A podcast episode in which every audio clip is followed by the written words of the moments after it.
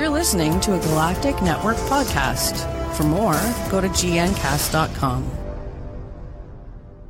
We're the Outsiders.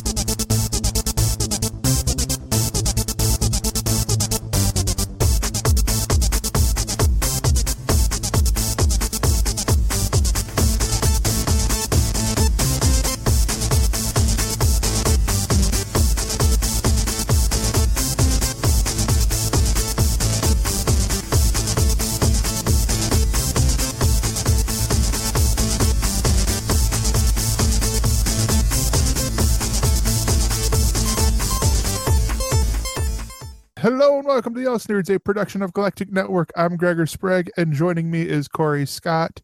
And before we get started, just let you know that you could find all of these show, uh, all this stuff on the show, including show notes and subscription links over at elsenerds.com.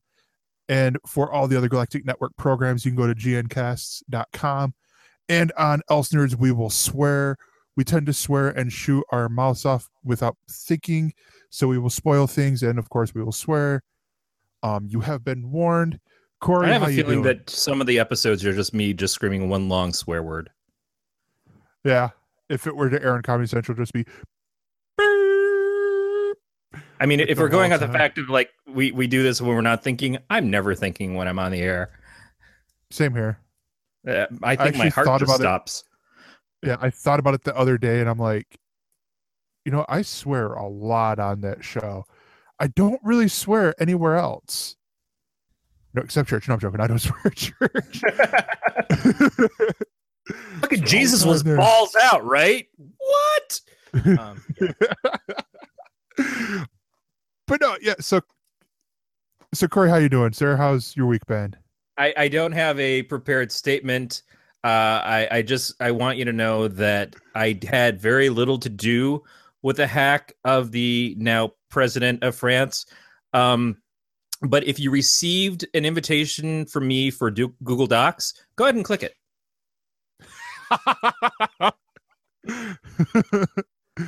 God, I love those things. So that, that's why we were we were late. Is you were finishing up the code on that on your new Google I, Doc, I was just right? sending out mass emails left and right. Yeah.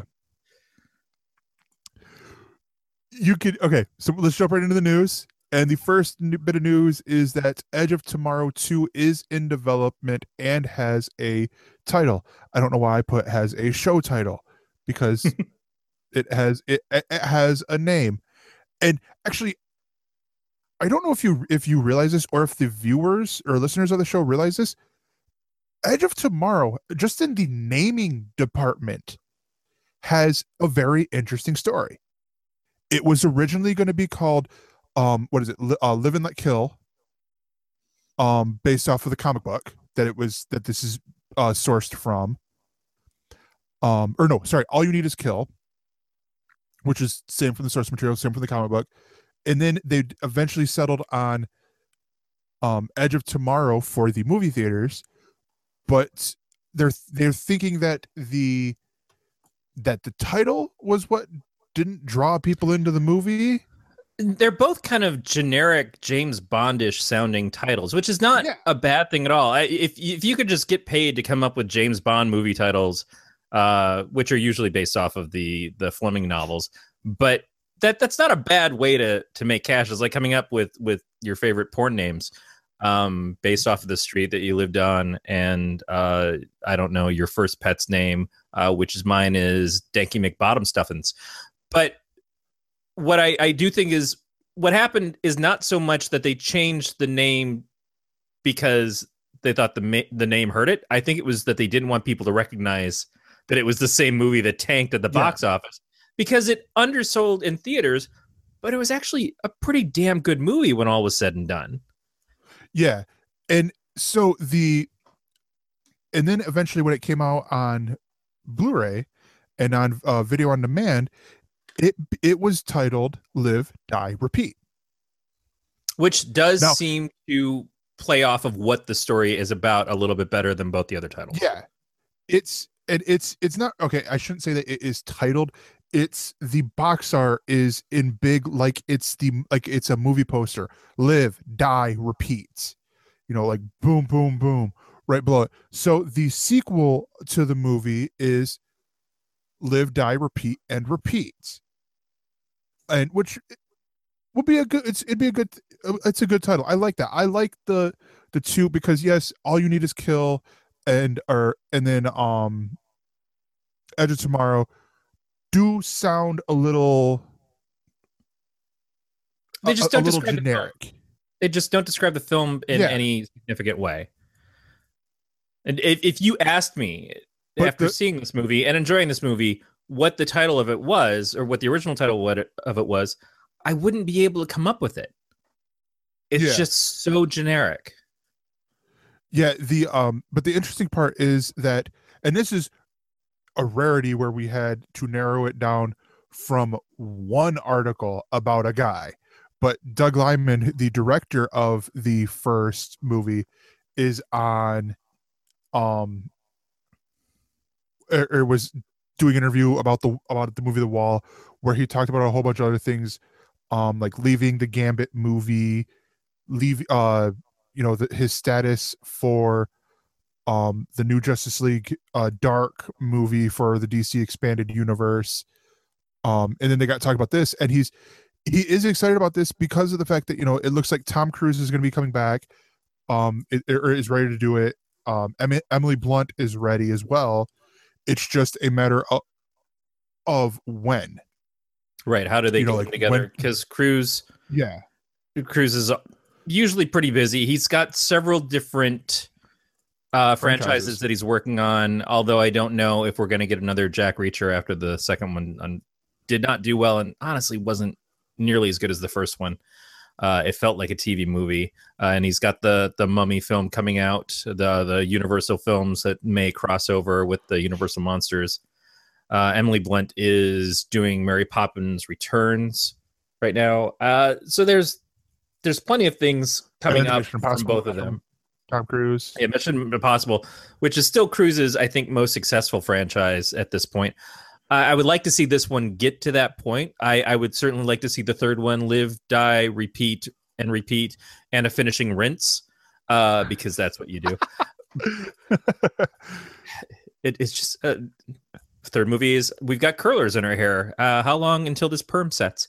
I, I just I hope that it all comes together because, but I also feel like this movie doesn't necessarily need a sequel. It it was really well done film that told a great story that had that kind of Groundhog's Day esque effect in it. Um, not to give too much away about the film, although we spoil. Uh, that seeing a sequel, it's like picture a sequel of a Groundhog's Day movie where where everything keeps repeating and it's already like I can't believe that I've enjoyed this film so many times when it's kind of the same thing over and over and over again. Uh, It's really based on how entertaining the cast is. What did what do they bring us for the next one, and then what do they bring us for the one after that? It's it's a little. You could just let it be great, but I think they're trying to prove something. I feel like they're they're trying to do a second one, just because the first one didn't do well in the theater but then it did much better on video on demand and Blu-ray. And I'm not sure if that's exactly like I don't know. so i'm gonna throw i'm gonna throw the uh the name of the fourth movie in the uh in the Edge of Tomorrow series, and this is coming from Carrie Ru- uh, Rudins, who's in our chat. Live, die, repeat, and repeat, and happy ending. Me love With you long time. But it's uh, it's not going to get any better than that. I mean, obviously that was a private film just from Tom to John Travolta, but you know, whatever. yeah, well, I mean, I'm, I I haven't. I'm not gonna lie. I haven't seen, um, Edge of Tomorrow. It was one that, you know, caught my caught my eye, caught my curiosity, but never was enough to be. Okay, I'm going in. I'm gonna, you know, dive into this movie. Deal. You know, watch it or whatever. Um, and I, I think I only really watched it because I was seeing all of the the hype post fact. I was seeing people who are like, I don't know why this movie didn't do very well. It was so good, and then I'd be like, Well, did you go see it in the theater? Oh no, no. Well, then you're you're part of the fucking problem, Brad. You're uh, the problem. I don't know if Brad actually saw it in the theater or not, but I remember he was one of the people who ranted about it so much that I felt like I should watch it. Uh, and I, we know I'm it's even though I'm on Galactic Netcasts, I'm not the biggest sci-fi guy in the world, but this is a this is a fun movie that I think does everything right. I, I think Tom Cruise, uh, while not the be all end all star to me, is infinitely entertaining. If nothing else, Yeah. especially in the right role, he can be a lot of fun. Uh, he's got a great amount of charm. I mean, that's why he is where he is, uh, or where he is has been where he's been. Um, Emily Blunt is tremendous and is so badass in this, and I think this is another reason why people were really hoping that she was going to land the Captain Marvel role or any of the the Marvel or DC superhero roles. Because she, after you see this, you feel like she's kind of fucking made for it. It it it hits all the right notes, I think, for what it what it did. Um, the only thing is that people didn't pay to go see it. Yeah. And I don't know if that's going to be changed with a sequel. I don't know that if it failed in the box office the first time, even if people have warmed to it after the fact, I don't know if that means that they're suddenly going to go and see it again, or they're just going to say, well, the last time I had a great experience watching it home, and I can do that again. All the entertainment, no pants. Yeah. I mean, I don't know. Let- Let's let's let's just instead of repeating this story, let's move on to the next one. Oh, I thought we Um, were just going to do this one over again. um, the next one is Game of Thrones spin-offs are in the works at HBO. I am of two, the initial reaction from this. I am of two minds. One is no duh. The other one is oh shit.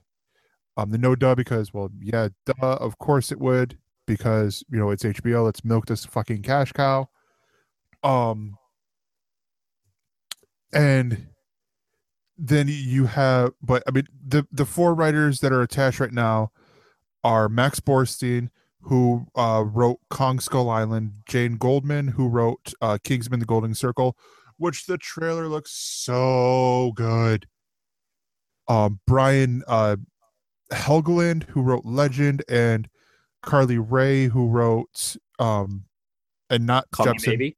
no, no, I knew you were gonna do it. Um, wrote uh, Mad Men and the left leftovers, and Goldman and Wray will each be working on or working with working individually with novelist and Game of Thrones creator George R. R. Martin. So four more goddamn things to get in the way of him writing the fucking books endings. Yeah, it's. I don't read it's, books. It's one of those like I mean it's. I've heard people talk about this before, and it does make sense, you know, to build this because you know, you know, we wouldn't have Frasier without Cheers. We wouldn't have Joey without Yep. Friends. Bad example. We wouldn't Right, exactly. Better, Joanie loves Chachi without Happy Days. It, it, or Mork and Mindy, or Laverne. we, and we were trying to figure this out over lunch. If, if there was as many spin-offs of Happy Days as there turns out to they're trying to do for this. Now, uh, I remembered Laverne and Shirley, Mork and Mindy, uh, Joanie Loves Chachi, and then there was the animated series of Happy Days, which I don't know if that necessarily counts, but that would be four. Uh, Yeah, I, I I'm I- still with Game of Thrones because I want to see it get to the end. And I think Game of Thrones is a phenomenon in and of itself. It is a well written, incredibly well acted, well crafted show. And I am still enjoying it despite certain points where I feel like it may be a little much and it's certainly gone long. But it's kind of like trying to expand on what is a great thing and then having diminishing returns with the spin-offs. Like the Fear of the Walking Dead show did not enhance or improve my experience with The Walking Dead. I feel like Nope. it just kind of made me feel even more like I've had enough of The Walking Dead. Yep. Uh, and and if they plan these sh- these shows after the series is done, that may be a little bit better. But they tried to introduce it in the last season or two. Uh, any of these spinoffs, I I think it might just be like I've had too much of this. Mhm. I I I am I am overflowing with the bullshit that is Daenerys and her dragons and and and everybody else. I I Jon Snow knows nothing. I think Jon Snow e- knows not to spin off four fucking shows from this one. uh, you don't milk the golden calf until it's bone dry. It's yeah, it's you actually brought up the what I was going to bring up with Fear the Walking Dead because I felt like Fear Fear brought nothing to the whole Walking Dead universe. Now, granted, I didn't I watched the did I watch all the pilot? I think I watched all the pilot and then a little bit of the second episode and I was like like F this, I'm gone. Um sort of thing and and I agree with you. And and there, it does say that there, um, who was it? A spokesman, a spokesperson said, uh, "We'll take as much or as little time as the writers need, and as with all of our dev- all our development, we will evaluate what we have when the scripts are in." So it doesn't sound like, "Oh, let's hurry up and get all these all these shows like up to script so we can get them in there." Um, it's It's four And- different tries to make a spin-off. yeah It- Yeah. it's you know like, like let's see because you know i mean i could see a lord of the rings tv show a you know or even another movie because there's enough material from the extended universe there in in J.R.R. Tolkien's world that he created That Shadow of it. Mordor video game Yeah. that they did a few years ago. Yeah, Yeah, exactly. there's There's, there's, this whole world and and and these creatures and and things that you feel like you would want to be a part of that you'd want to interact with. It's a little different because it's a video game, but I I completely agree. yeah But you don't hear people talk about the books outside of The Hobbit and The Lord of the Rings, like the the other series that he did, at nearly as much as you do those. yeah Uh, and and I feel like like I thought it would be very interesting. One of the the coolest parts of Game of Thrones to me so far has been the uh, girl has no name, uh, assassins people, the faceless that like were training Arya, and and that whole bit was really cool. And I felt like we didn't go deep enough into it for what I would have liked. But do I want to see that developed without Arya Stark, for instance? and yeah and i mean the, the point i was getting at with it is you know because like like there's lo- a lot of stuff with lord of the rings. Um uh jk rowling is or rowling is constantly doing stuff for uh you know expanding the harry potter universe.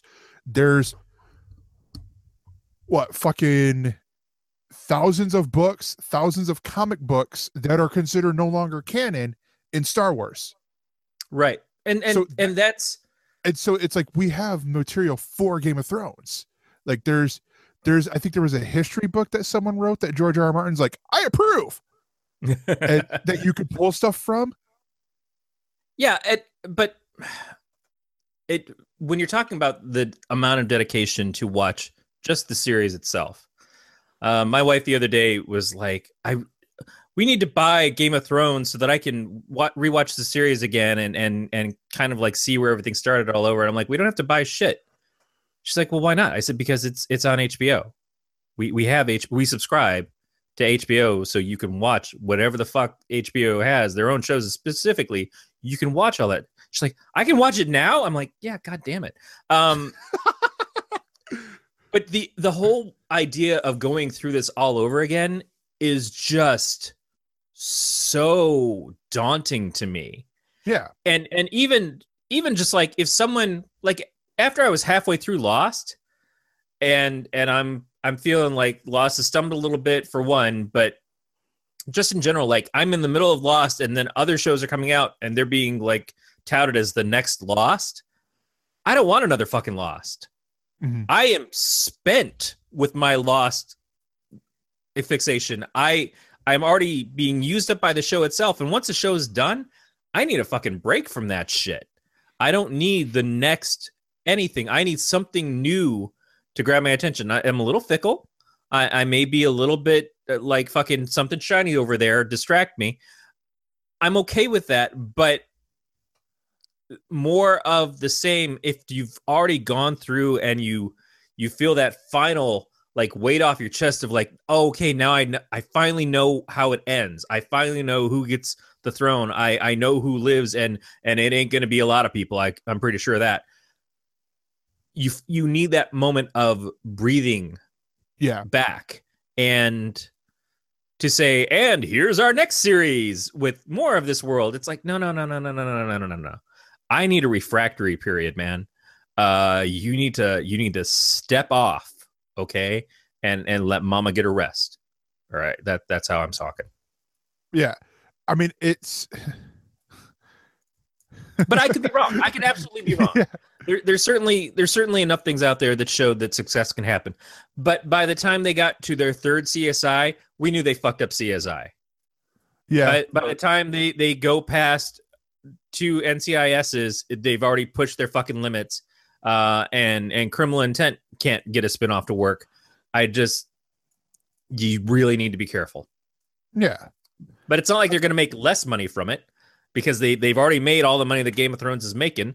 So they put out a little bit more, and maybe it doesn't have the success that the previous one did. But if it's any kind of success, it's that's just extra. That's just gravy.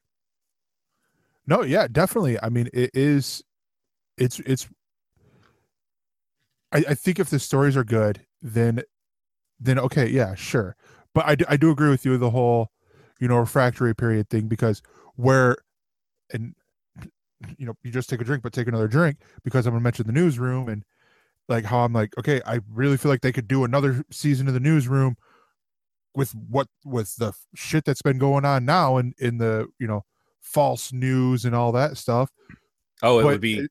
it's ripe for that. And the newsroom was so short, and we felt kind of like it ended too soon, anyways. Uh, now that they're bringing back um, Deadwood on HBO, Uh, Yeah. they're bringing back Twin Peaks, like the the return of these things because they're beloved and because we felt like we didn't get all we needed out of it. Uh, the, when they bring back X Files, would maybe we did get all we needed out of X Files, but it's still kind of cool to see it come back after a period of time. I get that. I totally appreciate that sort of thing. I, I just so much of Game of Thrones is the love of the characters, is the love of the actors. It, if if it's not going to have Peter Dinklage, I'm not sure how well it's going to do. If it doesn't have Jon Snow and Arya and Daenerys th- and these characters, I don't know how well it's going to do because we already know that we've lost characters that we liked, but we haven't had that. I love this character too often. Every once in a while, there's one that you feel like, oh, this could be my one true. Oh, nope, dead. Uh, oh god, his face just crushed under by the fucking mountain. Shit.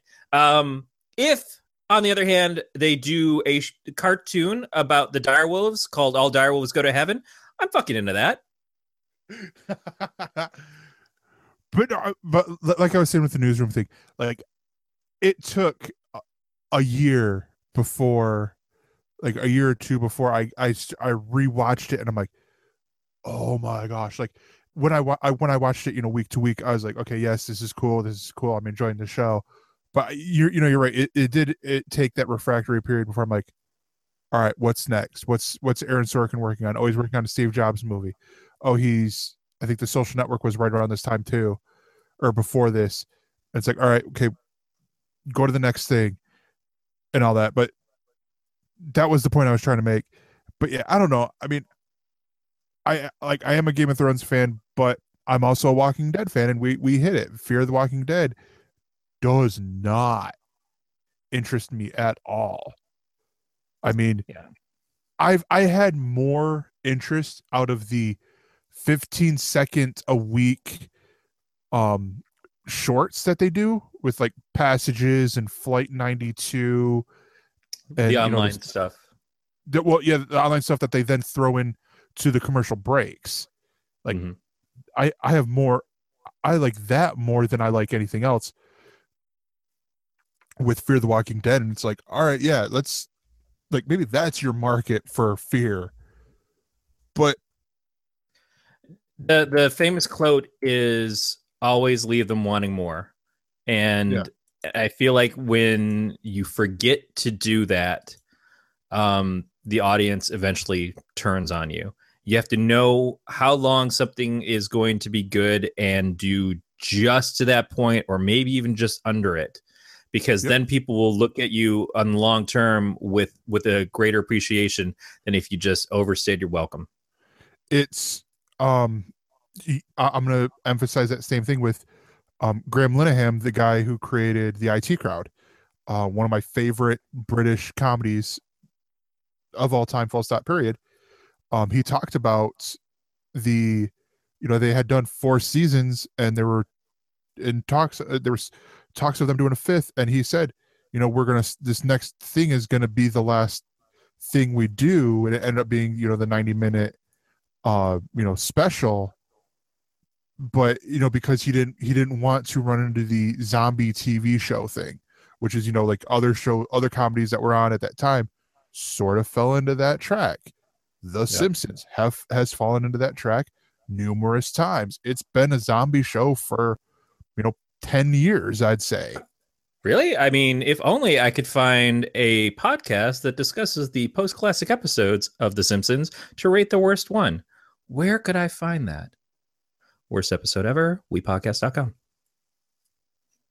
hey look at that i was like wait what what is he doing what is he doing he's going rogue oh but no so i mean i don't know. Take that for real. Our final news story for the night before we get into else views and else words is there we got this like corey brought this up like not like a half hour ago. This is so like breaking news. It's almost like we're we're actual reporters. Tasty Um, fresh. yes. So fresh- Finally, we got something ahead of you, current geek. Yay, thank you. Uh, but no, it's the Hellboy. There's a Hellboy reboot in the works with Stranger Things and Newsroom star David Harbour. Um, the this is coming to us from the Hollywood Reporter, and was confirmed on Mike Mignola's Facebook account, which neither one of us could look at because Facebook No, wants. I, to I, I was able to get back on finally, and I saw, Okay. my, and that's what allowed me to to say go ahead with the story, is because Mike, being the creator of Hellboy, I'm like, okay, if he says it's real, then it's real. Yeah. So, for those of you guys who do not know, uh, Hellboy started out in 1993 as an indie comic um, that told, or indie comic hit, I believe, start, started at Dark Horse, right? It was always been at Yeah. Dark Horse. Yeah. Um, and it told, it was, it was told this story of a demon being raised by a professor that works to fight the supernatural evildoers for an organization called the Bureau for Paranormal Research and Defense. Um, it later went on to become a movie in um, that was released by Sony in two, 2004, directed and co-written by Benicio, or sorry, Guillermo del Toro. Um, and the movie made about sixty million dollars um, domestically, and then forty million um, internationally. And then, and then this was the era before, or there's something in here, and it was budgeted for 66 million and then they made the second one through universal um with the same team with ron perlman being um being the one who was playing hellboy. Um and it, you know in the article talks about how you know its box office mojo was cut short when the dark knight opened six days after it so yeah um and so Yeah, here's, so- here's Well, let, let's first of all, let's. I don't. I don't want to spill my tea on me because I I gotta get through this whole show. But I would like to uh, figuratively. I'll, I'll use my empty Jones soda bottle with my my character on it. Uh, pour one out for Del Toro, uh, who has gotten two stories where someone else has taken over the shit that he's been working on for a long time. Uh, so Doug Liman, we we mentioned earlier, is going to be doing the Justice League Dark movie. Del Toro was working on that for a long, long development hell time, and the Hellboy series uh, that he's he's been pushing as hard as he could to get that third one made for years. And he and Ron Perlman have both been like, "Yeah, it's going to happen. Oh no, it's not going to happen now. Okay, we're going to try to get it to happen again, and it still hasn't happened."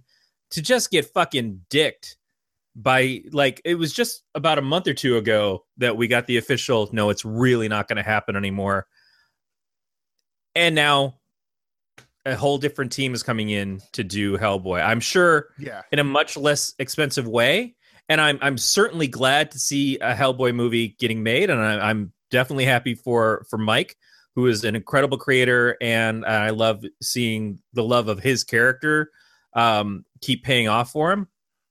And I certainly have nothing against David Harbour at all, who will probably do a very good job. It's just it's such a bummer because the the first two Hellboy movies, especially the second one, are really really good. Yeah. They're really good. They're that second movie is so exactly what I think most fans of the character and of the comics want to see in a Hellboy film. And they're just they play off the imagination of Del Toro so much.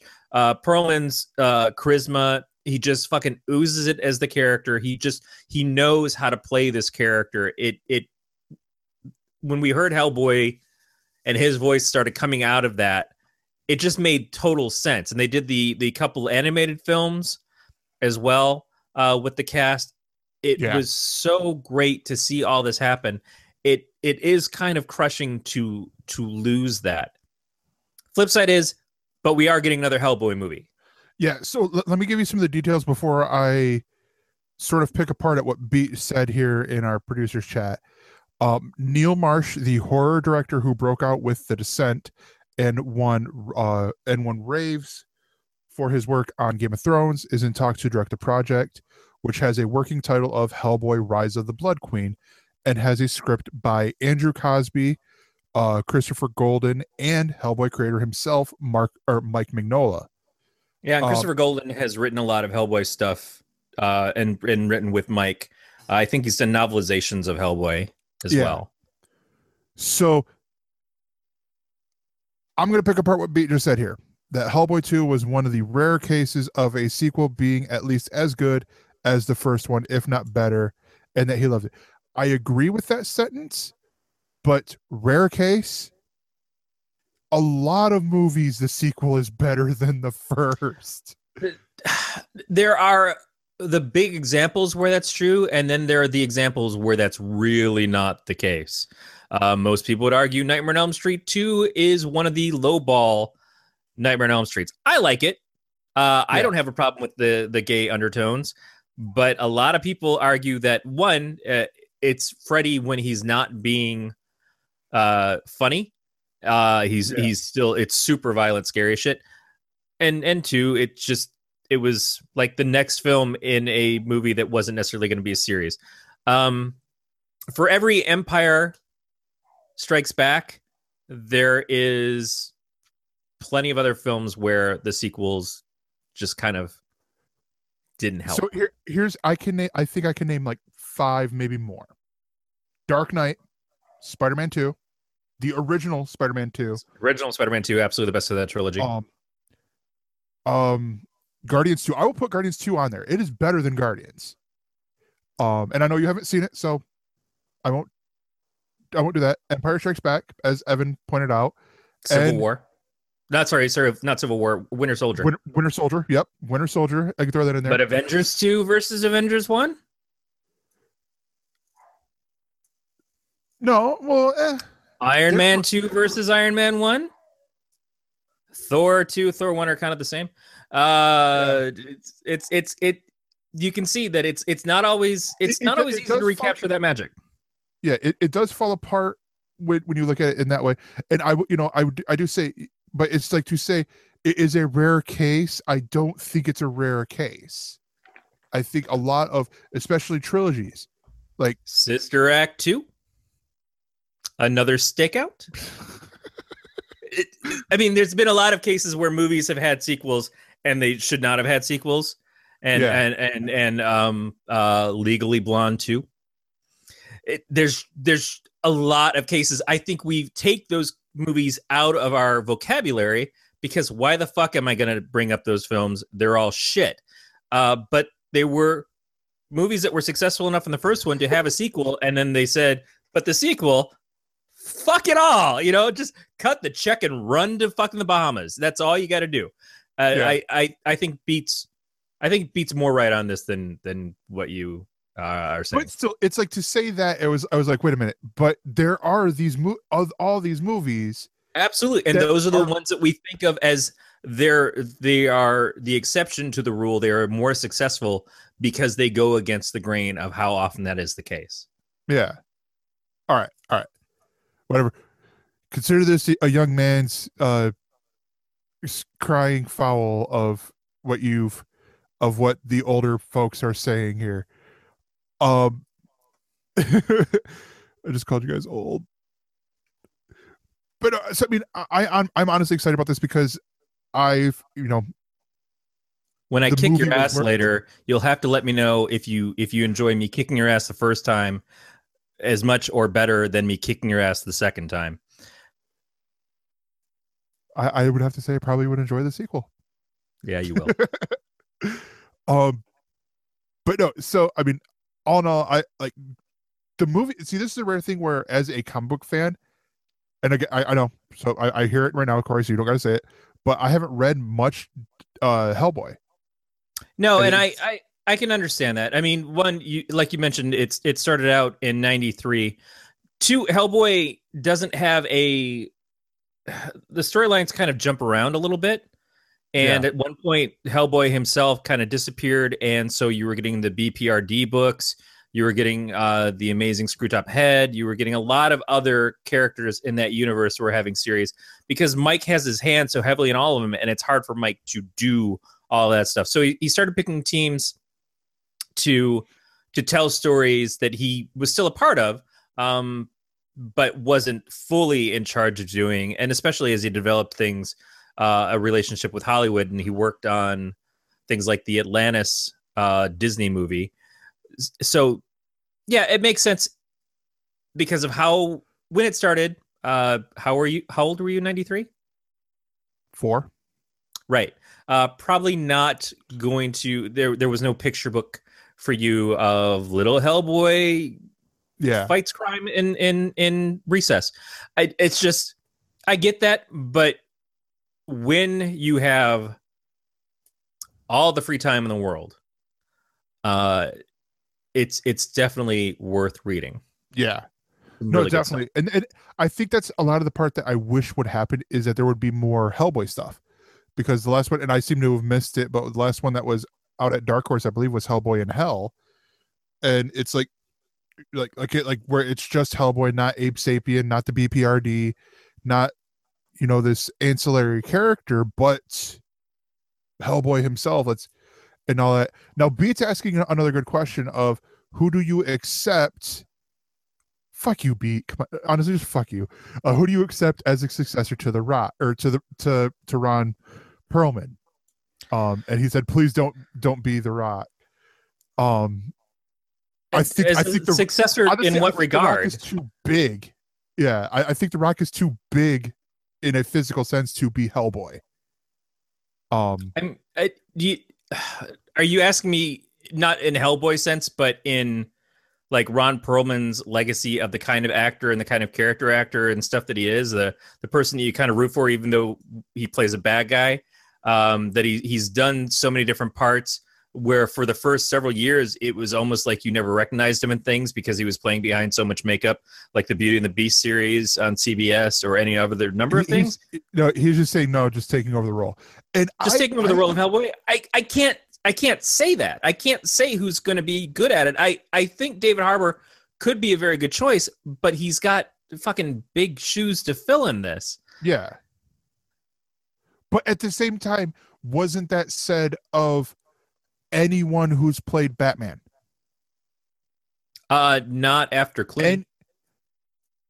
And yeah, but I mean, like, or, or James Bond, or you know, you you you could name any of these of of these big popular characters. you got to so look for your palate cleansers. So with James Bond, it's like, okay, yeah, uh, here's some George Lazenby to make the next guy who comes across palatable. Uh, okay, so you you've been dealing with Roger Moore for the last few years. We're gonna we're gonna give you a, a couple with uh, Timothy, what's his fuck, and and then we'll bam, then we give you Pierce Brosnan. It, it's just it it sort of depends. Everybody's gonna have their favorites, uh, but this it, it's kind of like the the young not young Indiana Jones, although I I maybe a little bit that, but I get that a little bit more. But the young Han Solo, Yeah. uh, and and young Lando and everything. I love me some fucking Donald Glover, and I am super excited that Donald Glover got picked to play young Lando. But in my lifetime, did I ever actually need a young Lando, a young Han Solo that wasn't the original people? No. I do not need a young Han Solo movie because it's not Harrison Ford, and Harrison Ford is Han Solo to me. He always has been. Nobody else needed to play that role. That's a money grab. I don't hate it, but I don't fucking need it either. I wasn't asking for it. There's, uh, like we said, there's so much Star Wars universe to explore. You can do that. So it feels a little shitty to me. I know, I know Harrison doesn't give a fuck. Um, but I, I don't think that was necessary. Yeah. But if you're going to do it, then I don't know anything about the guy who's playing Han, but the guy they picked to play Lando, fucking aces. Sure. I totally get that. But he's going to spend the entire movie, at any time he's ever playing this character, being compared to Billy Dee Williams. You know, and and he could even be a far superior version, but he's still going to be compared, fairly or not, to Billy Dee because Billy Dee was Lando. Yeah. And I honestly think David Harbour is going to be a good a good, you know, choice to if if they if they can't do Ron Perlman then he, he he'll be a good choice. Um and all that. Um and, and if I can't pick the rock, God be I wasn't gonna pick the rock anyways. I'm like, no, he's he like I said, he's too big. He's too fucking massive to be Hellboy. I mean, the right hand of doom would just be a boulder. You know, but there is something to the the big guy who can be self-defacing who can be who can accept the fact that he's not always going to win you know it's like Yeah. i'm i'm huge and i'm a badass and there were so many things where it's like with a huge badass also never fails. Yeah. you want to see someone who can handle the failure. You want to see someone who can play down on his luck. And and the rock has done very well by being self-defacing at points where it needs to be. Uh, not all the time but there's certainly points where he he can do that. Uh and I, I don't have a problem in that regard to him in the comparison but he's not who i would choose. Yeah. and I think another part of it is that Ron Perlman has been able to hide behind makeup. Not not saying like he's not putting himself out there, but I'm saying is you can see him in so many different things, and He for was- a long time not even registered that it was him. yeah like like before before uh hellboy and i remember because i have the dvd and that's what they talked about he was in a live action beauty and the beast where he played the beast Right. Yeah. and all that And and and So things like uh the name of the rose where he I think he speaks Latin the whole time or maybe French or something. Uh it- it's just so many different things that I've seen him in where it's like when he, Hellboy happened, yes, he was he was dressed up as Hellboy. They they did fantastic prosthetics and everything, and they made him look like the character straight out of the comic. But I also felt like it was the first time I knew who Ron Perlman was yeah you know on on screen and and i really love that about him. And we've seen him kind of get to break out after that even more um in roles like the one of the villains in blade 2 or in uh what was the one with the giant pacific rim? I think he was in that. Just like Yeah. anytime you see ron perlman you're like fucking ron perlman. It's like seeing bruce campbell. Bruce campbell probably wouldn't have been a bad hellboy. Yeah. what about john Hamm? um john hamm i think could do it yeah uh, Growl- i'm assuming it's growly bear uh, growly bear and uh uh carrie uh rootens in our chat are the same person i think um no growly bear is different Oh. Okay, so Carrie is uh put it out and all that. But I mean, I don't, I don't know, because I'm with this. I'm a little bit more horrible at cat at making casting choices with this. Like, because I was thinking, well, what about the uh the Selma Blair character? Then I'm like, well, no, you can get Aubrey Plaza, and I'm like, all right, you know, fuck it, I don't know. um, but yeah, so I'm I'm interested to see where this goes. Um, it is cool to see that Mike Mignola is involved because the because I mean I, I think those those look those movies look tend to look the best or shows look the best when the creator is involved. Yeah, it, as opposed to people who say, "Well, what I'd really like to do is is uh, see Hellboy break Abe Sapien's neck." You know, Yeah. just just throwing it out there. Know, just saying. Uh, maybe, at some point we have the professor, but we don't actually call him the professor, and then we just have him get shot randomly because he he's hanging out in the fucking Middle East somewhere. Yeah, that just saying it, kind of works a little bit if you're a comic not fan. Um, but no, so I think that's going to do it for the news, and we will be right back. If you like what you've heard on this Galactic Netcast podcast, please consider helping us out financially by going to gncast.com slash support. On that page, you'll find links to our Patreon campaign where you can make a small recurring monthly pledge of as little as $1. Or click on our Amazon affiliate link, make a purchase, and we get a very small percentage from the sale. Again, go to gncast.com slash support. And thank you for supporting the Galactic Netcast podcast. And we are back, and it is time for the Else Views.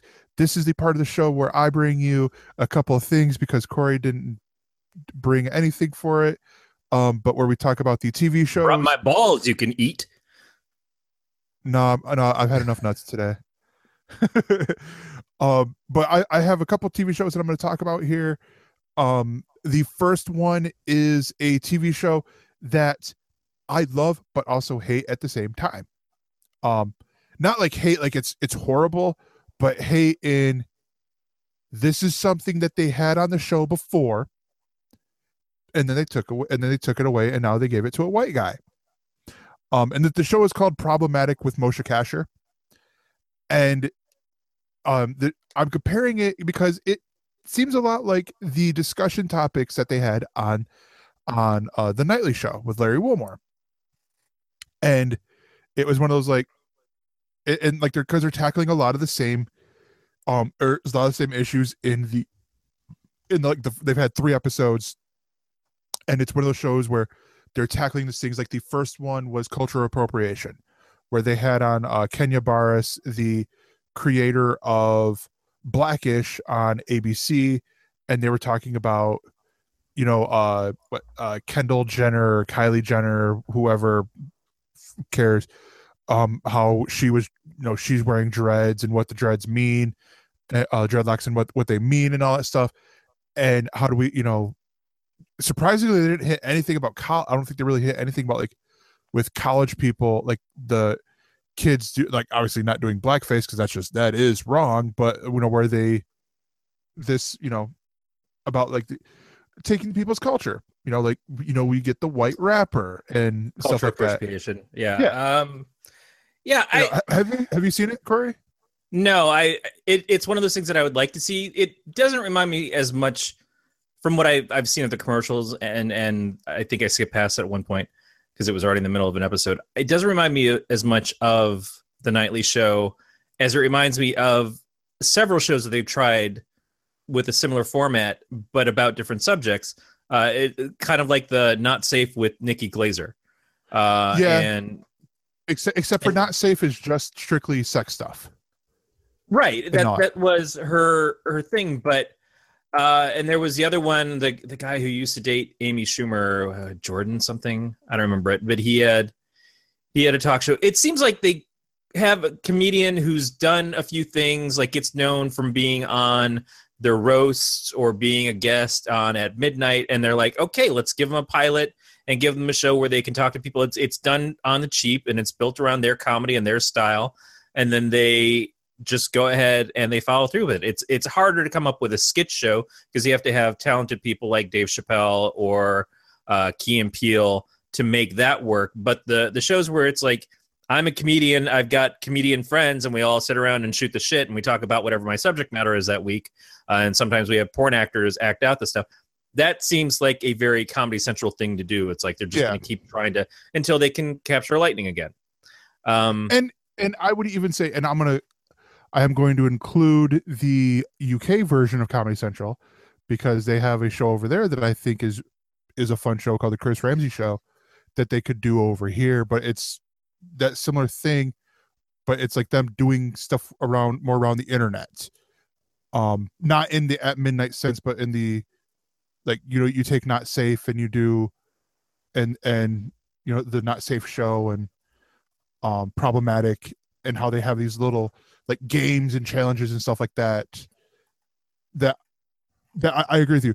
Um so far problematic they've aired three episodes. Um islamophobia um was the latest one. Cultural appropriation was the first one. And then um uh what was it It wasn't technophobia it was uh um are we too too and this is an interesting one with the uh, how we are doing this but um are we it too much into tech? Are we too tech dependent on things? Um and actually that one had Baratunde Thurston on there and it was great seeing Baratunde on there.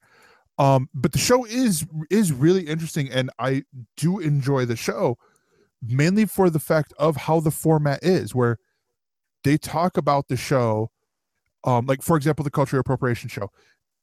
They they did or Moshe sat down with um I'm blanking on his name. He's a very early uh rapper. Like he's one of the first white rappers um to you know be big. And he was talking about you know the whole cultural appropriation thing like is he does does he feel like he is appropriating the the culture by being a rapper and also being white and Jewish? And he's like yes but no because yes because I am a white man and I am Jewish but no because of the fact that of where I'm from. I'm from Brooklyn. I've you know I've lived these things out and so I can not the Beastie Boys. Um it was before the Beastie I think he was in there before the Beastie Boys um and the and you know just talk about all these like all these different things. And it it, it brings better understanding to me for a lot of these subjects. Um like like islamophobia i knew that was a thing. And uh, like i'm not islamophobic at all. But i mean i understand where people are coming from although i feel it's ridiculous. I enjoy the show that's what i'm getting at I'm, i think this is something that's interesting i do think you, you're right where comedy central can do this do not safe with nikki glazer um Uh, it was uh, Anthony Jeselnik. Uh, the Jeselnik offensive is the other one I was thinking of.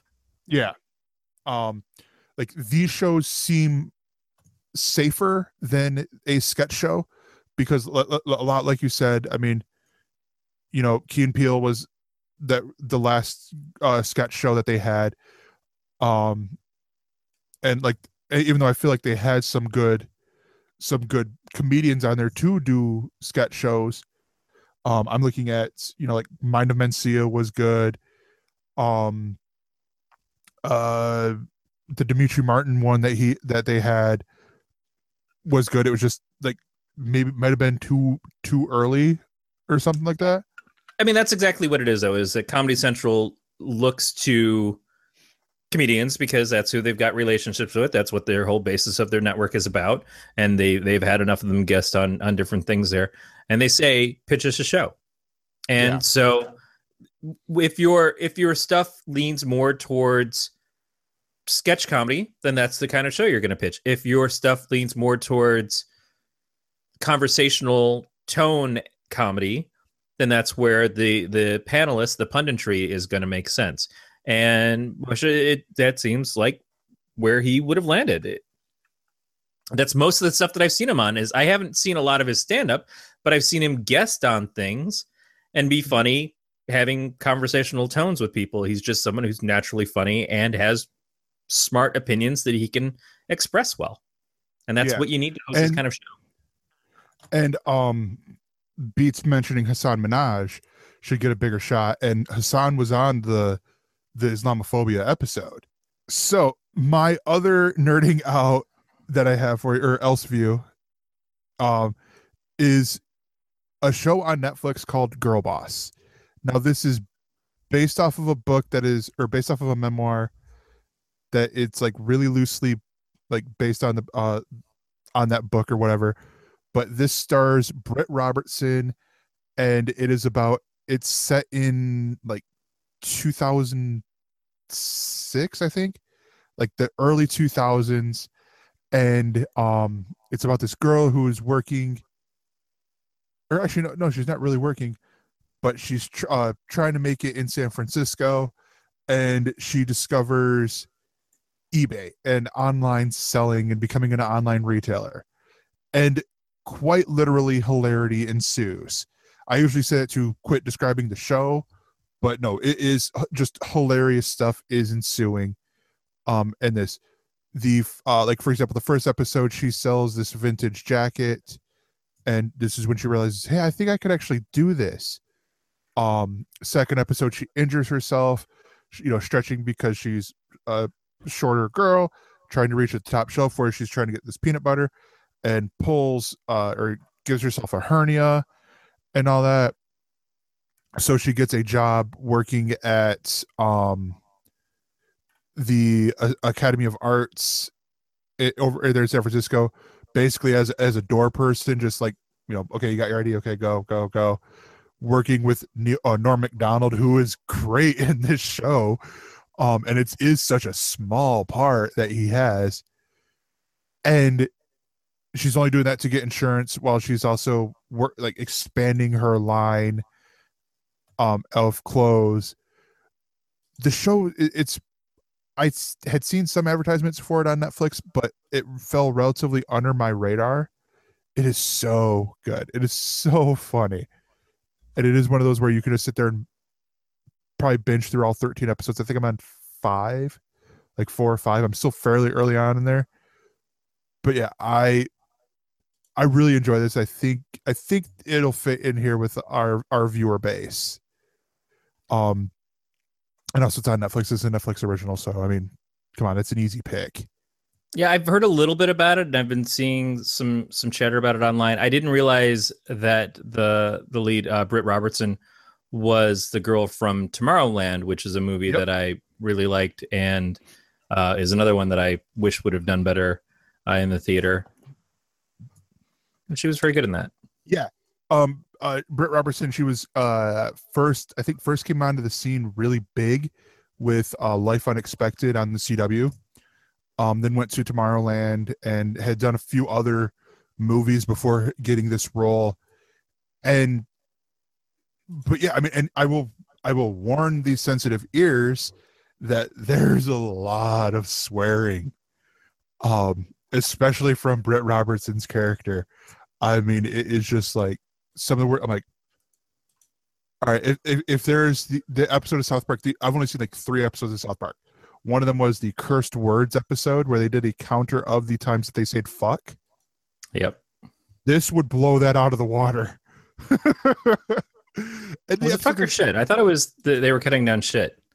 yeah it was shit they wanted to do fuck but i, I don't think the uh uh They weren't there yet. We weren't at the place where we could get away with that. But shit was some good times. yeah um but yeah it was like you know you, you hear you get the amount of curse words just goes out it's so it's if it gets it gets funny with how many times she ends up swearing where it's just like she runs out of gas oh fuck she gets a ticket because um i guess in san francisco you're supposed to you're supposed to turn your wheels towards the curb and she's like Yeah, because if you slide down a hill, you want to make sure that your car is gonna like not Yeah. go straight down the hill. Well, Well, hold on. No, hold on. Because I understand the logic, but she goes, Are you fucking kidding me? I'm not even on a hill.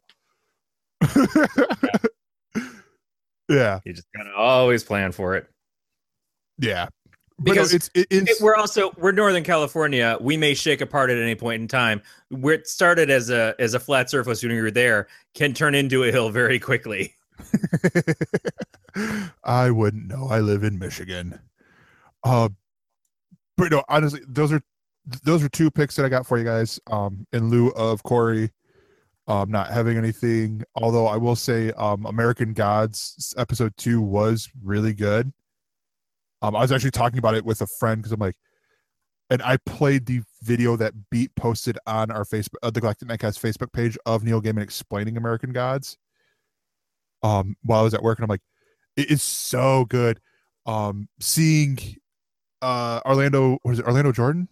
What's the that played Mr. Nancy on here? I don't know because I haven't seen episode two yet. Oh, sh- well, But, okay. Uh, Um, Or- Or- Orlando Jones. right. It is Orlando Jones. Yeah, Or- Orlando Jones as Mr. Nancy, so good, and that's right there at the beginning. Um, but yeah, um, you know, what? fuck you.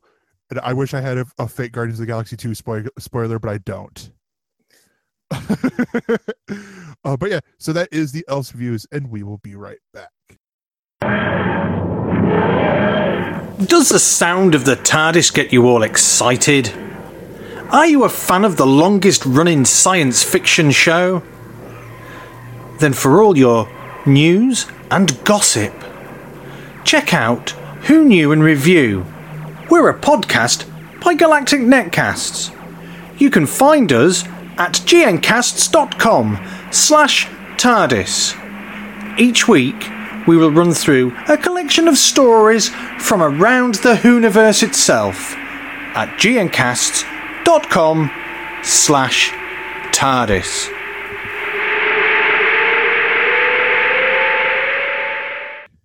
And we are back, and it is time for the else words. This is our main discussion topic point of the evening, and ours. This is coming from uh, IO9, and that is Kevin Feige thinks that eventually Marvel TV and movies will cross over. And in no duh news, um, but no, the well, but is it no done news? Because the reason why he has to say this now is that we've gone back and forth. The original implication was that all the Marvel stuff uh, from the cinematic universe and the TV universe was connected, and then slowly we started seeing that that wasn't exactly the case. Now, the first indicators were in Agents of Shield, where we would see movie things come and affect the show, but we wouldn't see the show actually affect the films. Um, after the fact stuff of like, oh yeah, all those helicarriers that showed up at the end of Age of Ultron, that's because Coulson had them on ice and he had them ready for us and everything. We see that on the show, but we don't get any of that in the movie.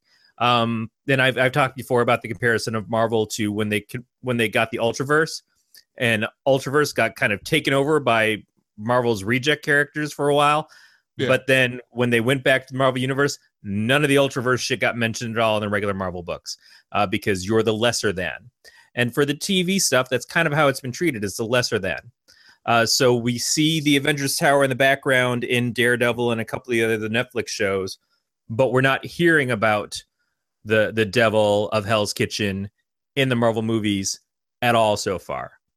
And they've Yeah. said less and less likely that that's going to happen. Is like, oh, you're probably not going to see the Defenders characters show up in the movies because it's hard to get them together to do these shows as it is. You know, these are not necessarily like huge movie stars, but they're certainly stars on the rise. And in between their Netflix obligations, they're probably going to have more stuff that they're going to get picked up on uh, going forward. And so to bring those contracts in, and if you want to get another season of Daredevil, you may get that instead of seeing Daredevil show up in Avengers Infinity War.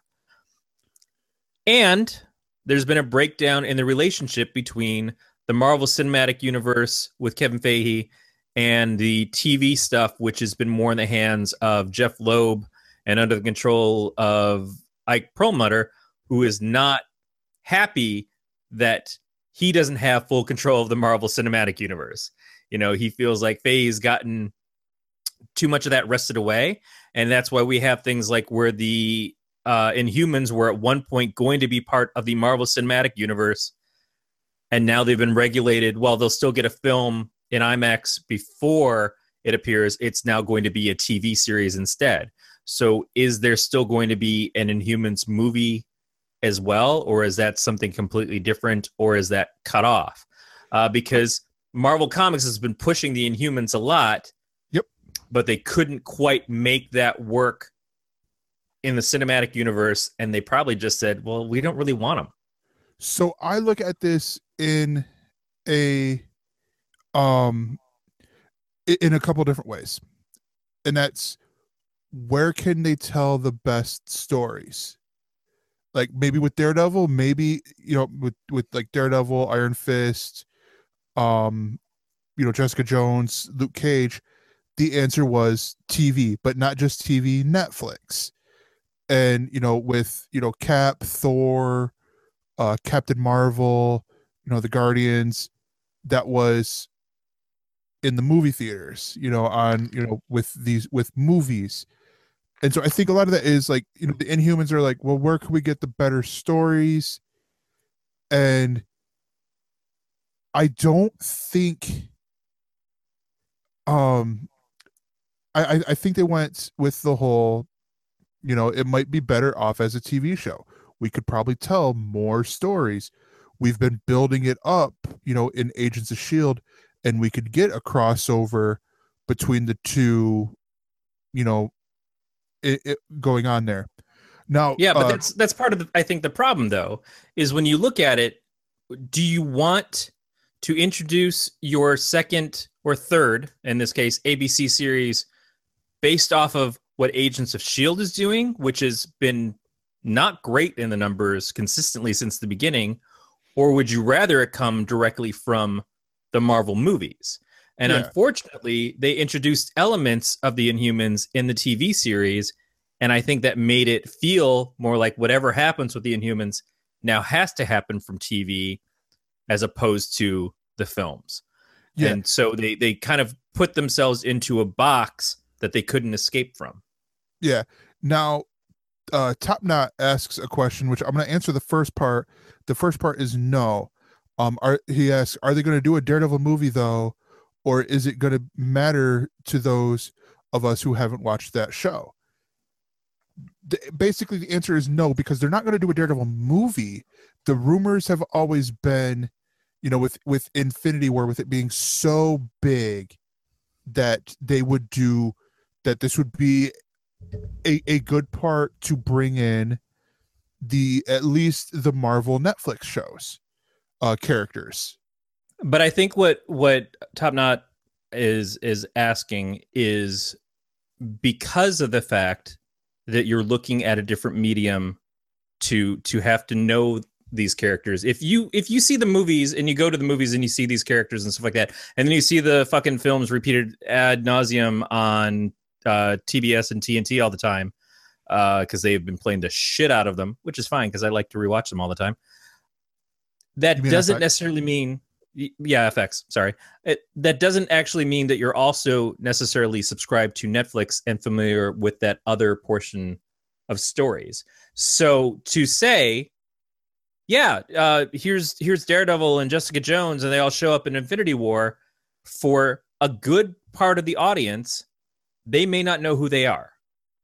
And how do you establish them when you've already got so many other characters up on the screen taking up real estate?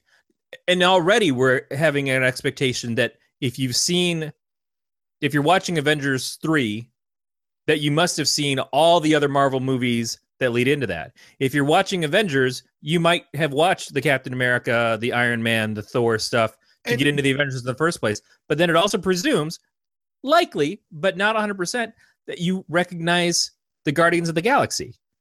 And and I don't and I, I don't want to, you know, say you know like dissuade, you know, Top Knot's question or his follow up, you know, with you know with basically with saying what you're saying.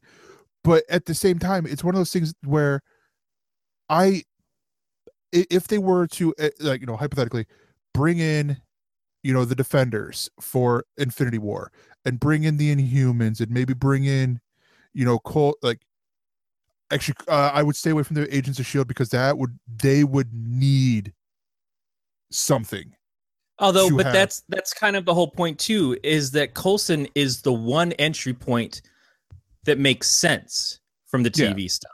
He's the one guy who hundred percent has been established in the films already, and so to not be able to use him out of everybody else is is kind of a kick in the nads because, but they would know him, you know, and it's It's- been this constant thing of like, when are they gonna fucking tell Tony and Pepper that Coulson's alive? You know, they're but here's here's here, here's here's honestly though the workaround around it the sokovia accords something that happened because of one of the movies and but not but had more effect it seems like at least a little bit in the other in the other movies. Because what you do is oh it's it's the superhero registration act from the comic books. So this is how they know because you know maria hill and nick fury they have a database on all these people. That's how tony stark found out about a little kid over in queens that was building himself a suit and was going around swinging from building to building like his fucking tarzan. And then found out that his aunt who is way too young sorry side note and um that he has the hots for you know exists sort of deal i don't like i could see it being possible. It wouldn't be a big plot point. If it if it ever were to be brought in it would not be a big plot uh plot point.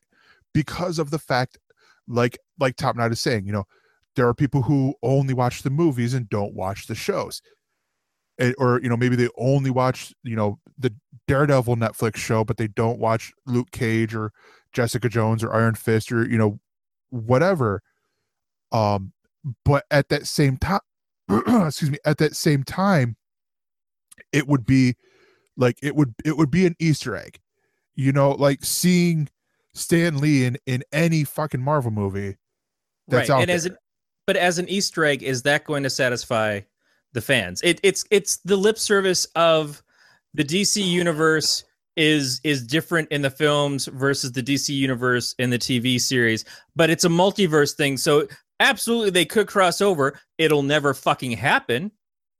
It will never happen. But the idea is like, but but we could, and the the promise is there that it absolutely. So you just have to create this idea of of well they both exist and and and if we did a flash of of fucking 19 worlds because he's already gone to so many other fucking earths in the show then certainly we could do this but we never fucking will. And and the idea of the the tv stuff affecting the movies is that sure we could have the agents of shield because shield has been a big part of multiple films so far um, could have them show up, should have them show up, but then we mm-hmm. also have to take into account that the TV actors would then have to elevate to a level to match the gravitas of the actors in the movies. And we are talking about some Oscar winning actors in these movies compared to not really Emmy winning actors in the show. Yeah, and and I I, I think we're getting at a point, and I, I don't want this to sound like I'm picking on Top Knot, but he he's asking, you know, like he's not asking for an exposition dump, but at least so- some information on who these people are, and I get that, um, and that's probably one of the reasons why it would be so hard to do a crossover, a big crossover between the the like the movies and the TV, you know, I can tell you You know- exactly what they need to do. I can tell you exactly what they need to do. They need to approach it from a let's blow the budget and do a 90 minute made for TV, put out an ABC movie where they have one or two of the Avengers, the actual Avengers, show up and have a team up with the agents of S.H.I.E.L.D Mhm. to establish a reconnection between those characters. Because people who would go see the movies would say, well, fuck yeah, I'm watching this show because goddamn Captain America shows up in it. You know, and it's not Sif, um, but it's, and it's not some other random fucking uh, Thor character. It's the goddamn Avengers themselves. It, it could even be Hawkeye and Vision or something. Just fucking make that shit happen so that we get some establishment of the TV universe connecting to the, the film universe. And then it puts it into the continuity again and it opens up the door of them showing up in the movie next. And if they say, oh, well, I didn't watch Agents of S.H.I.E.L.D., all you have to do is watch this 90 minute movie. You can get it on DVD. You can stream it on ABC's fucking streaming channel. You can watch it on Netflix. It's available to you, but you have to get that out there soon. Yeah. Agent Carter got to be on her TV series and still show up in the films. But in the films, they don't reference the TV series. It's just kind of like it's bonus stuff, but they still let her exist in the movies at the same time. Um, so we we had that back and forth. If the series had lasted longer, we might have seen some stuff of like Agent 13 when she was young, something that could have made the character feel more connected between the two. and she was our connection to Shield at that point. Um, in the in the future sense, Mhm.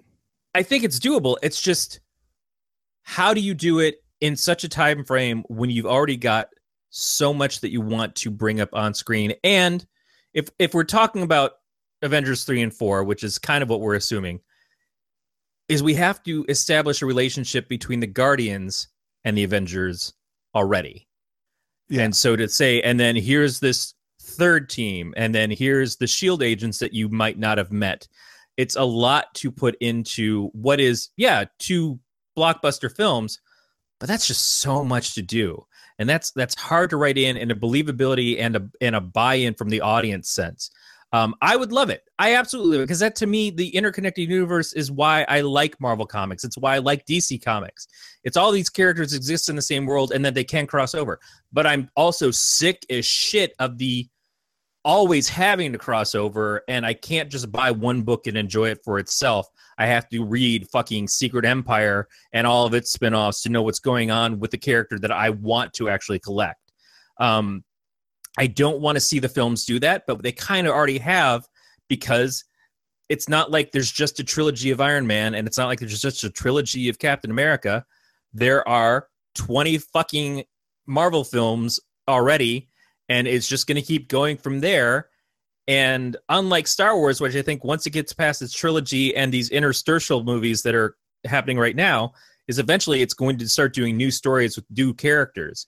Um, That would be the Marvel is certainly introducing new characters into their overall universe, but they're still having those characters intersect by way of power gems with the rest of the Marvel characters. So it's like, well, if I'm just into Doctor Strange, can I just walk doc- watch Doctor Strange? Well, today, mostly, but a year from now, no. Uh, if I just and like the heist film aspect of Ant Man, can I just watch Ant Man and and Wasp? Well, not really, because I'm pretty sure there's going to be some references to what happened in Civil War in the next Ant Man, because he's kind of on the fucking run, and you're going to have to have seen that.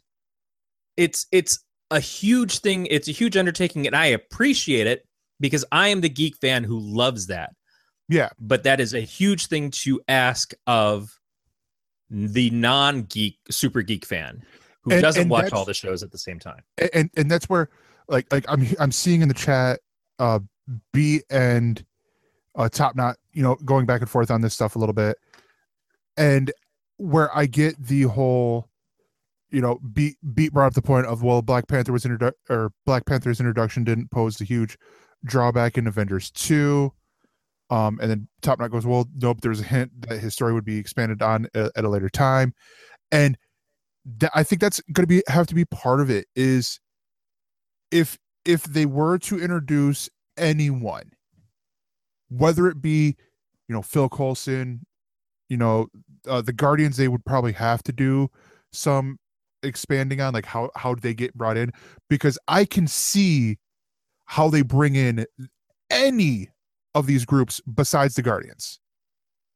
Like the guardians the guardians i could see if they were doing if they had a scene that set them up of like like okay uh drax gets some word that thanos is here. All right we're going here because i must kill thanos and gamora. Same thing with gamora and uh and that's uh, just it. They introduced, they introduced Drax and uh, Gamora's relationships to Thanos in the very first Guardians film. We Yeah. got more of Thanos in Guardians than we have in any other movie so far. So that does kind of give you the reasoning. And we know oh, Thanos Oh, yeah. has had hands in the Avengers plots since the end of the first Avengers movie. And- that that that works. but here's here's here's i guess here's the point i'm getting at with why i think we could still see this look at civil war how did we get how did we get spider-man? How did we get spider-man in the marvel cinematic universe to begin with? Because tony stark heard of a kid. Which then says, well, then why would Tony Stark, of all people who hacks the shit out of Shield's files, not know about all the Agents of Shield's characters, including the fact that Coulson's alive? Maybe he's holding on to it for a time he needs it I'm I'm sure when the moment comes when Coulson shows up on the screen, that Tony's going to be like, yeah, I knew that. uh, because he is he's always got to be the smartest man in the room, and he likes to one up uh, Cap as much as he possibly can. But the same reaction is then, well, then it kind of defeats some of what we want to see from that happening. And what does Coulson and the team bring to it at that point? What what do all these characters bring that we don't already have? When you look at the power sets alone of the defenders, like it's yeah, in some ways they're more powerful than a couple of the Avengers, sure, but they don't have the experience, they don't have the uh the cool gadgets and the the fucking paychecks that go along with it. So what do they bring to the movie that we're missing? Yeah. Um, and then they have to go back to their TV universe and exist there again and not be like, "Oh shit, you know what? Um I got I got some hefty stuff going on over here where I could really use a little bit more of a powerhouse to join up with me. Uh, can I borrow one of you Avengers? No, you're not taking my calls right now. Okay, fuck you. And so this, and th- I think we're getting to more of why it won't, won't, why it won't happen. Um, right, and and we haven't even taken into account some of the new shows that are still coming out, like Runaways and Cloak and Dagger, and how tied in are they to these other shows, uh, being on completely different networks yet again? Uh, do they get to reference or Avengers or Defenders or Shield or yeah. any of that stuff? Um, or is that flavoring that they're going to leave out of these? I, I I've always been kind of a too much happens in New York for my fucking tastes in the Marvel universe. It's like uh-huh. you can't have that many superheroes hanging out in New York because literally they're going to be bumping into each other all the fucking time. Uh, but that is what the universe has always been established as. I like the idea of there are characters that exist in this world that are obviously if superheroes are part of the fucking palette, then there are superheroes that are going to exist that aren't Avengers, that aren't Defenders, that aren't hanging out with Doctor Strange's at his Sanctum Sanctorum, and all these things. But then you go and you ruin that by saying, well, for the next couple of years, all the new superheroes that come out, it's because of the fucking Terrigen mists. Um, so here's our cool Miss Marvel character, and here's our Kid Kaiju, and here's Moon Girl, and uh, it all ties into the Inhumans for some reason. We can't give them their own actual identities. Uh, and then we're going to team up time displaced Cyclops with Vision's daughter and and uh, Amadeus Cho Hulk and all these things that again it doesn't make a lot of sense when you just see it. It's how much how much of this is just kind of forced because you have a, another team name that you want to use and you need to fill up that book with characters. That's why i like books like the runaways. That's why i like things where they get to do their own stuff. Even a legacy book like young avengers was still these were kids who kind of met and knew each other and gathered on their own but they weren't gathered by by the other people it was something that they decided to do and it feels a little bit more intimate and and almost yeah. more realistic than that. And I think Top Knot's got a pretty interesting question here that we might um might have to that we probably should answer. Um, are they going to decide that there's an end to the story, or are they just going to let it expand and um, infatuate like the comics do? I mean, because it's always turned out well for comics. Is his uh, statement on that? I would honestly like yes the world will exist where yes there will be a backstory um because it's it's always seemed easy for me um and fuck you beatmaster i did get the the 21 or 2001 reference. Um sorry this is quickly falling out of hand. Um but where you know where i know and a lot of people who read comic books understand there's 75 80 years of history when it comes to um when it comes to the big two when it comes to marvel or dc um you know looking at we just had free comic book day the backup story for their secret wars free comic book day was the amazing or the what was it? Uh peter parker the spectacular spider-man written by chip zdarsky. And they introduced a new trickster. Now i i missed that part. I didn't get to that part but or, or not trickster, trapster. And there's a part there where like, wait, like, is it trapster? Like you take off the E and all that stuff, and like like you're the new hipster trapster sort of thing, and it's one of those things like you can continue on while acknowledging history, but not having to wrap up anything. I think you know Avengers three and four are is going to be that you know it's going to end part one, like book one of this, and then we're going to start book two, where we might get other characters that you know wouldn't necessarily be you know the prime you know avengers. This is where we get into like you where we get to these these characters where like they were an avenger? It's like hell's yeah they were an avenger. Well, I mean, so that what you're describing in a comic book sense works uh, or has worked. And, and there's a lot of arguments against that because look at how many times DC has rebooted their universe to explain how uh, Superman can still be 30 years old 80 years later. You can't do that to the same degree in movies without replacing actors uh, Well, yeah. because some of these people are in their 50s. And the other question about that then is how interested am I in a Marvel universe where I don't have Robert Downey Jr. and Tony Stark? And when I don't have Chris Evans and Captain America, how interested do I remain?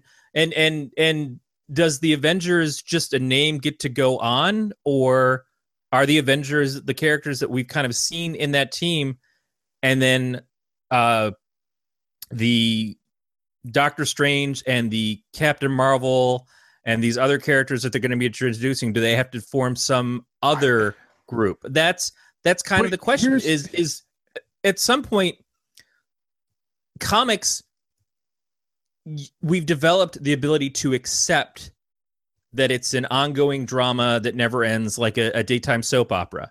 But even on daytime soap operas your robert scorpios and your your anna and duke and felicia and frisco and all those characters have to leave because the actors can't play them anymore realistically or we've moved on and we've developed other things have come in and taken over and and it's the universe that exists but the characters and the people come and go Yeah. but when the characters and the people are so inherent to the joy that we get from watching these movies is that it is like there's a swelling of it we can't just like say at some point well uh so everybody moves to another earth and on that earth we get a new tony stark and we get a new steve rogers and we get a new that that doesn't quite have the same thing so in in top knot's statement i kind of do think in, in in many ways they talk about Avengers 4 being kind of a final note for the characters that they've existed. It's just then, but we already know that there's so much more that's still going to happen. And if the stuff with Black Panther happens post this, and we know that Winter Soldier is hanging out with Black Panther, then we get more Winter Soldier. But then we don't get a closure on Winter Soldier and Cap if Cap's gone. You know, It's- and and there's characters that I haven't spent enough time with. I want way more Falcon than I've been given, but I want Falcon and Cap. You know, I love that pairing, and I want to see that continue. And so, yeah, fucking re up Chris Evans' contract, guys. But it it is a point of like, but how far can they go, and how far can they keep going? Comics and films can't play by the same rules. Cartoons can, but live action films it's something else and i'm not prepared as as much as i've accepted don Cheadle replacing uh terrence uh whatever his name is Terrence unfortunately Howard with uh, Terrence Don Howard as as War Machine in the first one. I'm I can live with that uh, because he wasn't uh, even a primary character in that one. But I'm not prepared to see Tony Stark be played by somebody else. I'm not And- prepared to see Thor be played by somebody else. I think that's bear with me on this. I think that's where we're going to have to get to do a clever comic book trope. We are in the middle of it with uh, quite a few of the characters right now. Tony Stark is dead in the comics. Well, dead. I'm using air quotes in there because he's like in this vegetative state, but is now his is now an AI sort of thing where we now have Ironheart.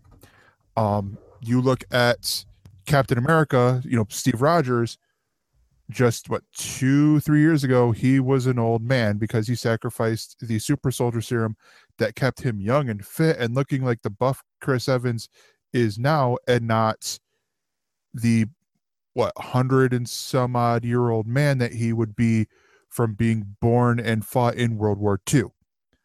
Um, you use you, you go of one of two ways. Either you kill off the character, like you kill to where the actor has that wrap up because you know, like Robert Downey Jr. is in his fifties and all that, and then you go, you know, you you bring in a a legacy character. So you bring in a James Rhodes as Iron Man, or you know, like um the Patriots, or I'm trying to think of uh, or like Nomad or whoever to take over Captain America for a little bit, because there have been other people other than Falcon and Bucky to be Captain America, and then, oh hey, we found we found Cap again, and it's not Chris Evans, and yes, there will be outlet backlash and all that stuff, but I look at this as like as a wrestling fan, you can't have wrestlers wrestling all the time, even though they're older, because otherwise you're going to get people like uh, Big Van Vader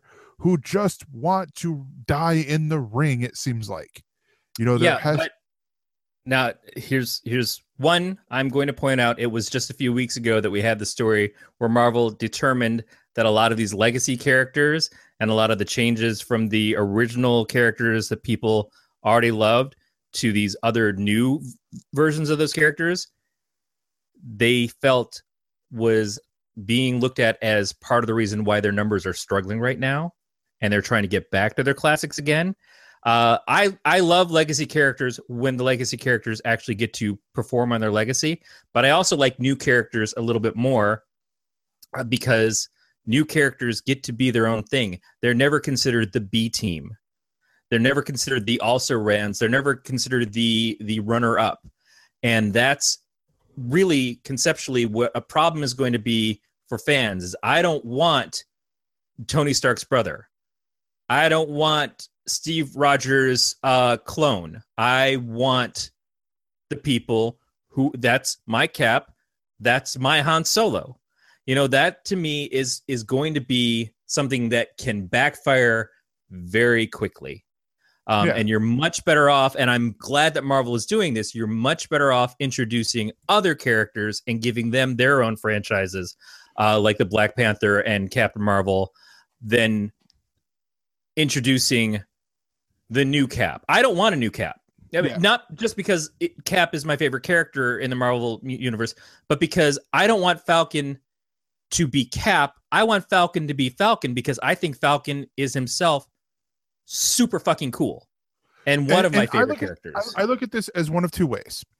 I look at this as either it's going to have to be sort of something like my way where we bring in either we bring in legacy characters for a little bit and then do a soft reboot with new actors playing Captain America and Iron Man and all these other guys because Robert Downey Jr. is in a wheelchair and he's up for the role of Professor Xavier, or we do the Spider-Man Amazing Spider-Man thing where after three years we're like, okay, and that's a wrap, folks, and we bring we do new casting for these people three four years later where it could be you know maybe 10 15 years later if we do the legacy stuff right.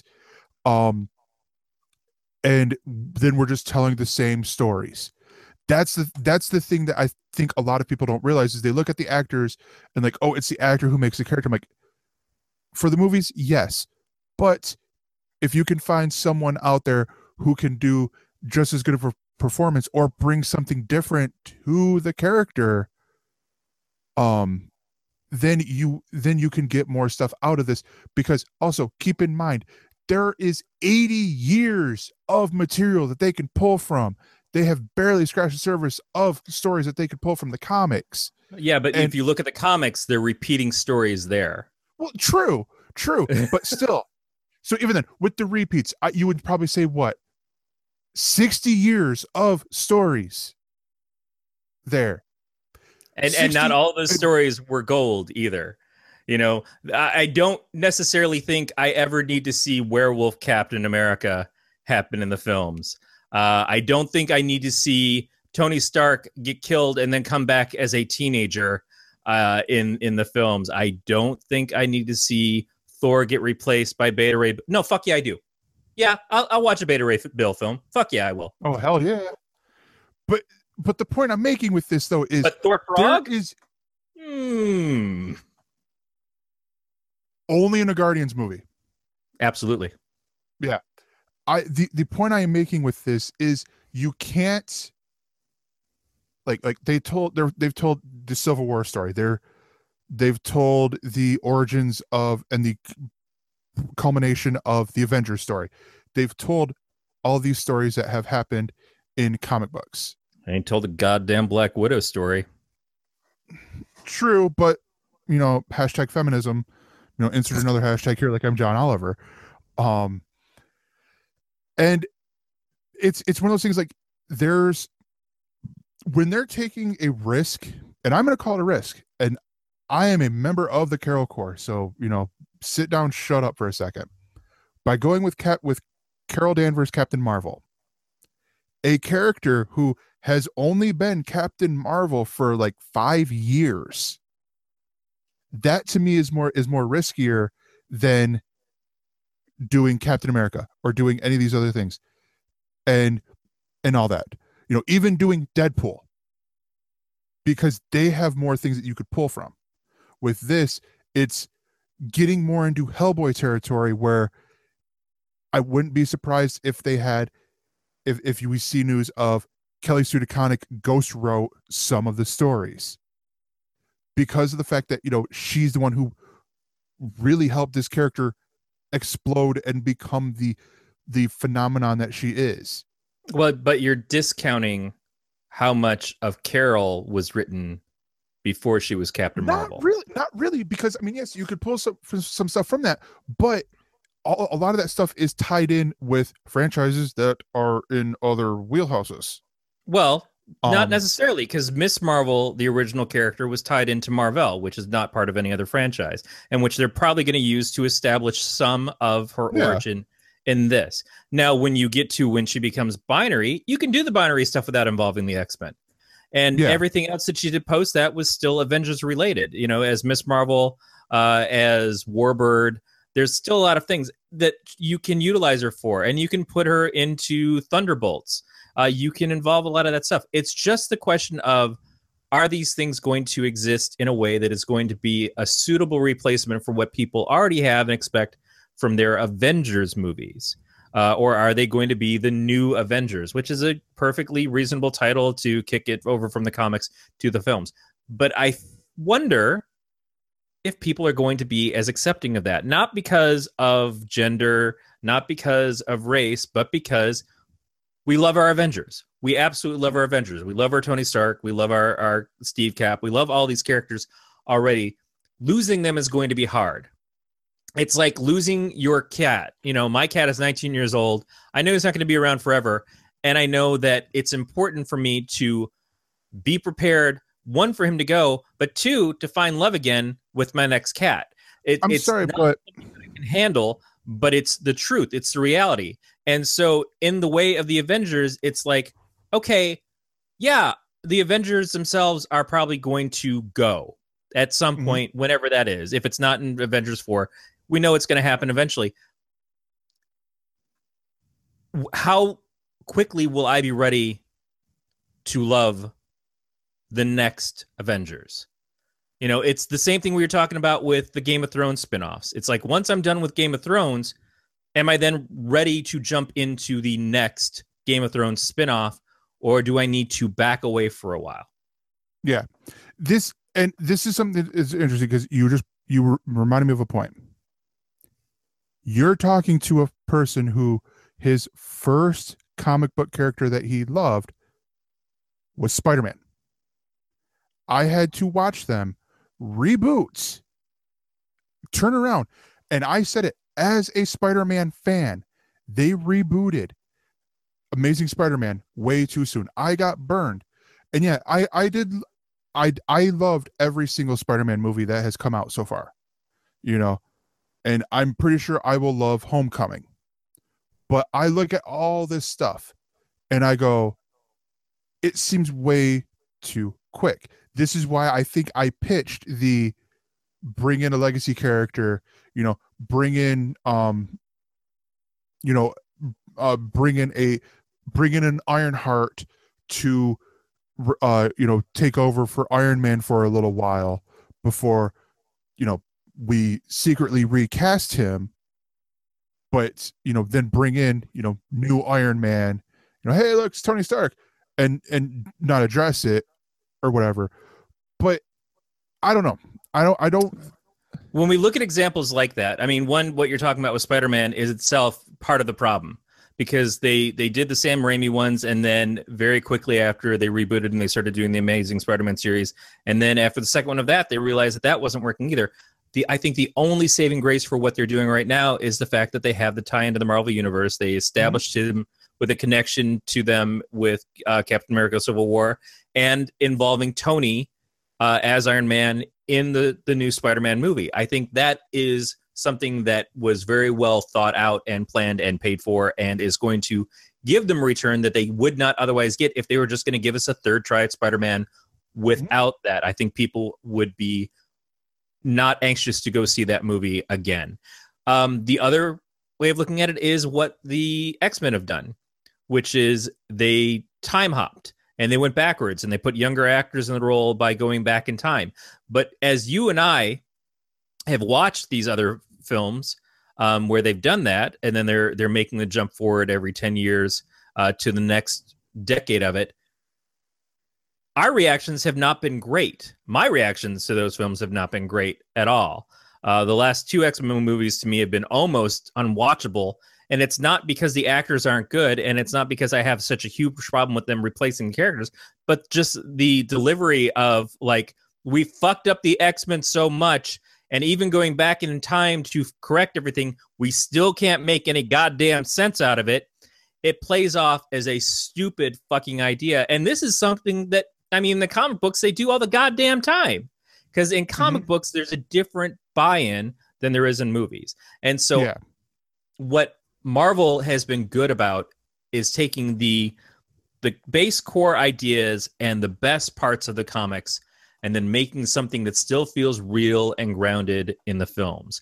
And I'm sure, I'm sure that Feige and and the team that are working on these movies have plans in place for this. They know he himself is going to hit his end game with like how much he's going to be working on these Marvel movies because at some point he's going to want to retire because I'm sure he's super fucking rich and can buy Australia. Um, kick down. I like Australia. Invite me over sometime. I'll watch all your goddamn movies with you. I just know that yes, there's there's probably something in place to where they're going to get to. We know the cash cow has done all it can do for us, and here's where we we close it and we give over the keys to somebody else and say, now you make your Marvel universe. Um, when we're going to get there, because as we go along, we keep establishing new things that are interesting, but those new things still kind of hold hands with the part that we love that was our entry point in. You know, it, it's all tied to to Tony Stark from the very beginning, and you know, Samuel Jackson is Nick Fury, and all these things, and so it's going to be hard when those portions of it that were the entire foundation for this beautiful thing that is the Marvel Cinematic Universe, when that kind of breaks down you know it's going to be hard to accept that and still feel the same joy when I go into these movies. Because right now I go into these things and I'm like Ant-Man cool sure oh my god but look at how Ant-Man interacts with everything else. You know look how Ant-Man has ties into shield and what happened to shield and how it ties into these other things. Like that's even cooler. And Doctor Strange cool. And oh what's that? Doctor Strange there's a fucking power gem here? Of course there is because the power gems are what this whole fucking thing's about right now.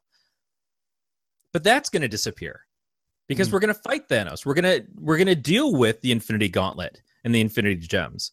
So what is then the tying factor and what's going to tie the audience to these other characters at that point? Is it just going to be because, well, I saw Black Panther and I thought he was neat, and so I'll keep watching Black Panther, even though there's not this other portion of it that it all goes into again.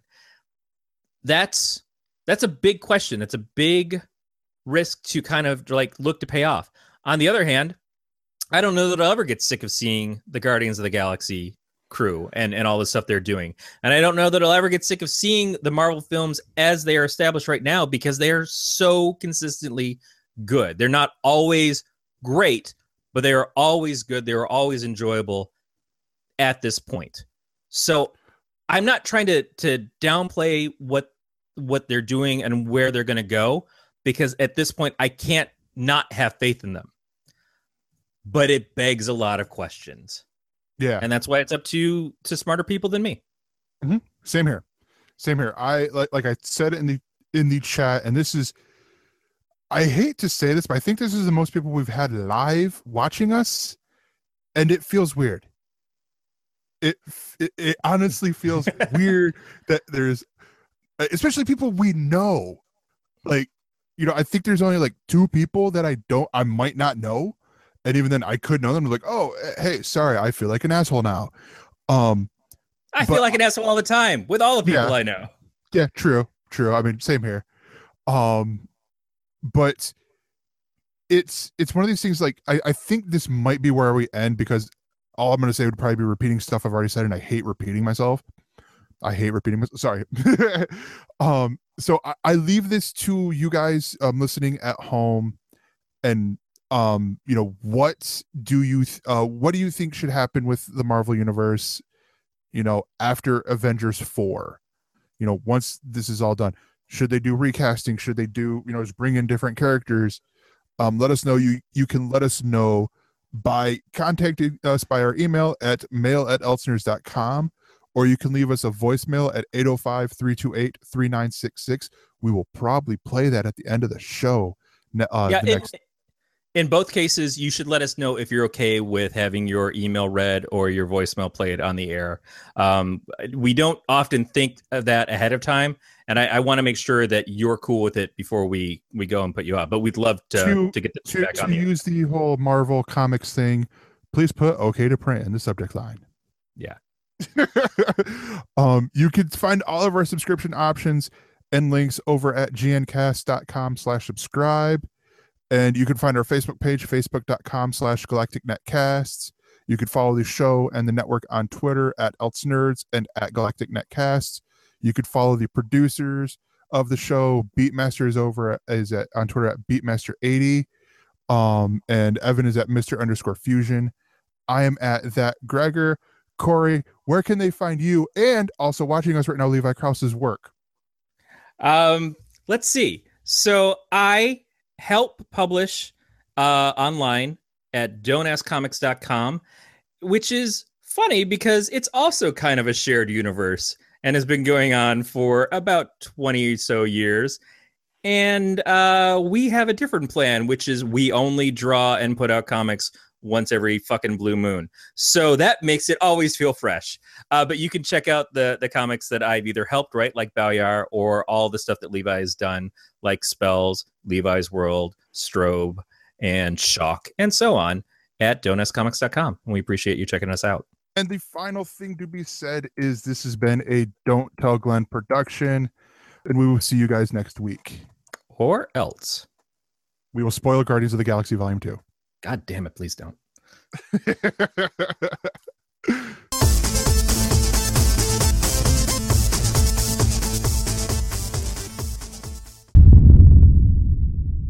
This has been a Galactic Netcast podcast. For more, go to gncast.com.